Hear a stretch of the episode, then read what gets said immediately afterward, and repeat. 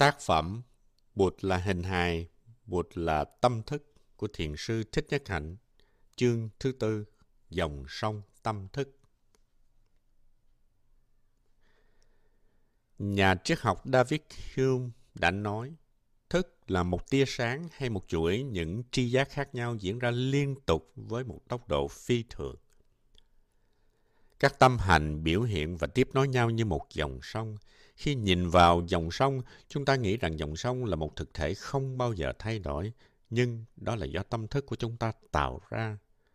Khi ngồi trên bờ sông, chúng ta thấy rằng dòng sông mà chúng ta đang quan sát bây giờ không giống với dòng sông mà chúng ta vừa mới xuống bơi lội. Heraclitus nói rằng chúng ta không thể tắm hai lần trong một dòng sông. Trong quyển sách Evolution Creatrix xuất bản vào năm 1908, Henry Bergson thường dùng thuật ngữ kỹ thuật điện ảnh của tâm. Khi xem phim, chúng ta có cảm tưởng như có một câu chuyện thật đang xảy ra. Nhưng nếu kéo cuộn phim ra kiểm tra, chúng ta sẽ thấy chỉ có những bức tranh riêng lẻ nối tiếp nhau cho ta cảm giác có một thực thể tồn tại liên tục. Các tâm hành biểu hiện rất nhanh và diễn ra liên tục cho ta cảm giác thức là một cái gì đó trường tồn. Tuy nhiên nếu chúng ta có chánh niệm, có khả năng nhìn rõ cuộn phim, chúng ta sẽ thấy được vòng sinh diệt của một tâm hành và bản chất của các hạt giống tạo ra tâm hành này. Hạt giống có bốn tính chất và bốn điều kiện để biểu hiện. Mỗi hạt giống đều có tính chất riêng của nó đó là vừa hàng lại vừa chuyển. Hạt bắp cho dù luôn luôn thay đổi, chuyển, nhưng vẫn là hạt bắp, hàng Khi trồng hạt bắp, hạt bắp sẽ cho ra cây bắp mà không phải là cây đậu. Chúng ta có thể tác động, thay đổi và chuyển hóa hạt giống để có thể đạt được phẩm chất tốt đẹp hơn mà vẫn giữ nguyên tính chất của chúng. Tính chất thứ nhất của hạt giống là sát na diệt. Có nghĩa là hạt giống chết đi trong mỗi phút giây để được tái sinh trở lại, rồi lại chết đi. Chúng ta biết rằng các tế bào trong cơ thể chúng ta cũng trải qua quá trình sinh diệt như thế. Ngọn lửa của cây nến cũng có tính chất điện ảnh. Nó chết đi trong mỗi một phần mấy giây và cho ra ngọn lửa kế tiếp. Không những thức, mà đối tượng của thức cũng thế cũng có tính chất điện ảnh. Tất cả mọi thứ, vật lý hay là tâm lý đều thay đổi liên tục.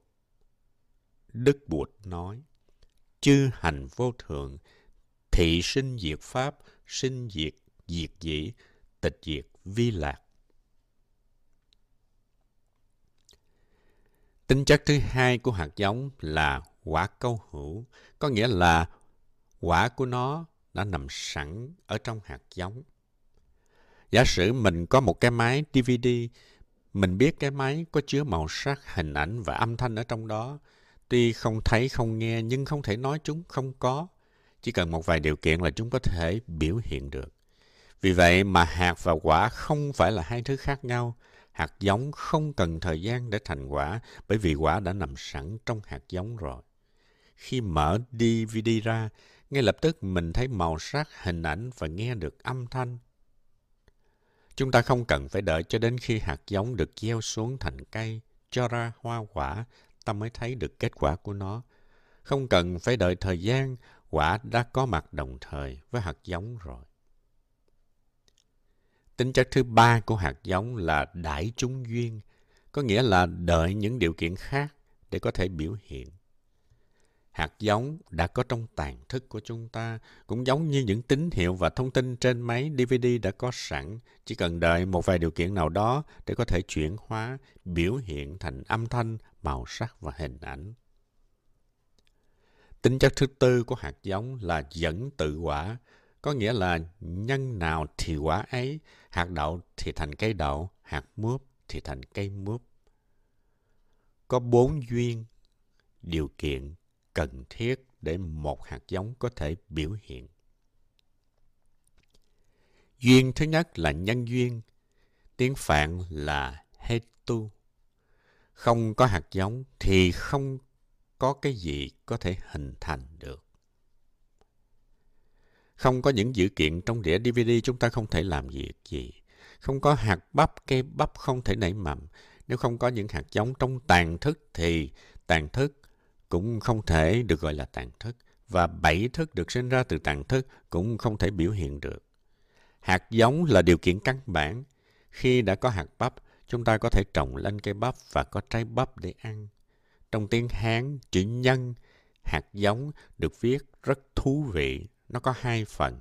Phần ngoài là giới hạn và bên trong giới hạn đó có một phần khác là lớn. Nghĩa là trong cái giới hạn có một cái có khả năng trở thành rất lớn. Cái lớn đã tồn tại trong cái nhỏ. Nếu ta cho những điều kiện khác đi vào thì những cái nhỏ sẽ trở thành cái lớn. Duyên thứ hai là tăng thượng duyên. Chúng ta có hạt bắp nhưng chúng ta cũng cần đất, nước, ánh sáng mặt trời và người nông dân để giúp cho hạt bắp nảy mầm. Chúng ta có hạt giống Phật tính. Hạt giống này tuy nhỏ nhưng nếu ta cho cơ hội thì nó sẽ lớn lên. Chúng ta cần điều kiện. Điều kiện đó là tăng thân, sư anh, sư chị, là thầy, là đạo tràng. Chúng ta cần một môi trường mà hạt giống Phật tính có thể được biểu hiện tối đa. Những cơ hội, điều kiện, môi trường, vân vân là tăng thượng duyên. Tăng thượng duyên có hai loại, thuận tăng thượng duyên và nghịch tăng thượng duyên. Nếu mọi thứ xảy ra êm đẹp thì gọi là thuận tăng thượng duyên.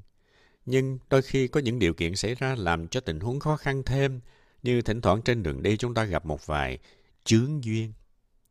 Có thể chúng ta bị bệnh hoặc chúng ta làm việc với một người rất khó để mà bàn bạc, nhưng nhờ những khó khăn đó mà chúng ta mới chuyển hóa và trở nên mạnh mẽ hơn. Cho dù ban đầu thấy có vẻ như chướng ngại, nhưng chính chướng ngại đó giúp cho ta lớn mạnh lên, thì đó cũng là tăng thượng duyên, gọi là nghịch thượng, nghịch tăng thượng duyên. Có những cây thông mọc trên những mảnh đất rất khô cằn hay trên những sườn đồi không có màu mỡ để hạt có thể nảy mầm, lớn lên dễ dàng. Nhưng vì điều kiện khó khăn đó mà cây cái thông đó nó phải đâm sâu vào trong lòng đất. Nhờ thế nó lớn lên rất mạnh mẽ và gió không thể thổi tróc gốc nó được. Nếu cây thông chỉ gặp những điều kiện thuận lợi thì rễ của nó có thể không đâm sâu vào lòng đất và khi có những cơn gió mạnh thổi đến, nó sẽ bị tróc gốc. Đôi khi những chướng ngại và khó khăn giúp cho chúng ta thành công. Nếu làm việc chung với một người khó tính, chúng ta có thể xem người đó là một tăng thượng duyên, cho dù người khác cảm thấy đó là một chướng ngại. Người kia đang dạy cho chúng ta về sức mạnh của chính mình. Các hành giả phải vững mạnh để chấp nhận cả hai loại tăng thượng duyên ấy, thuận tăng thượng duyên và nghịch tăng thượng duyên. Duyên thứ ba cần thiết cho hạt giống biểu hiện là sở duyên duyên chủ thể và đối tượng sinh khởi cùng một lúc.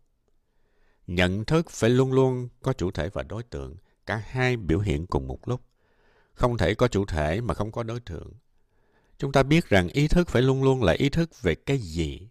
Khi giận, phải có đối tượng để giận. Chúng ta giận ai hay giận cái gì? Khi ăn cũng vậy. Chúng ta phải ăn một cái gì đó. Vì thế đối tượng là điều kiện cho sự vật biểu hiện nhận thức luôn bao gồm chủ thể nhận thức và đối tượng nhận thức. Tri giác cũng bao gồm chủ thể và đối tượng. Cái bút chì nằm trên bàn có bên trái và bên phải. Bên phải không thể có mặt một mình mà nó chỉ có thể tồn tại khi bên trái có mặt. Thức cũng vậy. Chúng ta có khuynh hướng tin rằng thức đã có sẵn rồi và nó sẵn sàng nhận diện ngay khi có bất cứ một đối tượng nào xuất hiện. Thế nhưng, bản thân tri giác là một tâm hạnh tưởng tượng là một tâm hành, giận hờn là một tâm hành. Mỗi khi có một tâm hành biểu hiện thì chủ thể và đối tượng phát sinh cùng một lúc. Duyên thứ tư là đẳng vô gián duyên. Sự liên tục, không gián đoạn. Ta cũng có thể gọi nó là định, samadhi, nghĩa là duy trì sự liên tục, đều đặn, không gián đoạn, không lên xuống. Đối tượng của định có thể là đam mê, nụ hoa hay là cơn giận của mình. Trong trạng thái định, chúng ta phải giữ sự chú tâm liên tục và bền bỉ. Nếu để nó mất đi, rồi sau đó sinh khởi trở lại thì đó không phải là định. Sự chú tâm cần phải được liên tục và đều đặn. Giả sử đang chiếu phim đột nhiên ta ngưng lại thì một chuỗi âm thanh và hình ảnh cũng ngưng theo. Nếu có sự gián đoạn trong quá trình ý thức thì ý thức sẽ không thể tiếp tục được. Phải có sự liên tục đều đặn, ý thức mới được hình thành. Giả sử chúng ta gieo hạt bắp, vài ngày sau chúng ta đào lên xem thì chúng ta đã làm gián đoạn cái sự sinh trưởng của cây bắp rồi. Vì thế, để cây bắp con có thể đâm chồi, ta phải cho nó nằm yên trong lòng đất liên tục ngày đêm không gián đoạn. Nếu chúng ta thổi tắt ngọn lửa của cây nến, cái nến không thể tiếp tục cháy được. Sự chuyển hóa và trị liệu của ta cũng như vậy. Nếu bác sĩ cho thuốc kháng sinh vì yêu cầu chúng ta uống liên tục trong một thời gian nào đó, nhưng chúng ta chỉ uống được có vài ngày rồi ngưng, vài ngày sau chúng ta uống lại, thì thuốc sẽ không thể nào có hiệu quả được. Chúng ta cần phải uống liên tục và đều đặn. Khi bốn duyên này, nhân duyên, tăng thượng duyên, sở duyên duyên và đẳng vô gián duyên có mặt thì các tâm hành phát sinh tự tướng và cộng tướng. Nếu mọi thứ tương quan nhau thì giữa tự tướng và cộng tướng khác nhau như thế nào? Giả sử chúng ta đang quán chiếu về một con voi, trong khi quán chiếu đối tượng của ý thức có thể không phải là một con voi thật, mà chỉ là sáng tạo phẩm của tâm thức về cái con voi đó. Dựa trên những hình ảnh của những con voi trước mà chúng ta đã thấy, đã in vào tàn thức của chúng ta, như vậy ý thức của chúng ta không còn tiếp xúc với tự tướng nữa không còn tiếp xúc với thực tại mà tiếp xúc với cộng tướng Giả sử khi nhìn sâu vào một nụ hoa, chúng ta biết rằng nụ hoa đó là đối tượng của ý thức. Chúng ta có khả năng tiếp xúc với tự tướng của đóa hoa, với thực tại của các pháp. Đạo Bụt gọi đó là chân như. Khi các căn của chúng ta tiếp xúc với tự tướng, với thực tại, chúng ta thường vẽ vời ra nhiều thứ, cho nên chúng ta thường chỉ nhận được hình ảnh cộng hưởng nhiều hơn là tự tướng chúng ta chỉ nhận được hình ảnh cộng tướng nhiều hơn là tự tướng. Khi thấy màu đỏ của hoa, chúng ta thường thấy màu đỏ của cộng tướng mà không thấy được màu đỏ đơn thuần mang đến cho ta như sóng ánh sáng và sự rung động của sóng ánh sáng ấy. Con người, động và cỏ cây, mây, nước cũng như vậy. Chúng ta có khuynh hướng nhìn mọi vật trong bản chất cộng tướng của chúng. Chúng ta không tiếp xúc được với tự tướng, với thực tại, với những yếu tố căn bản. Tàn thức cũng có khả năng tiếp xúc với tự tướng giống như ý thức vậy. Tuy nhiên hầu hết những gì mà ý thức tiếp xúc là hình ảnh tự tướng bị biến thành cộng tướng rồi.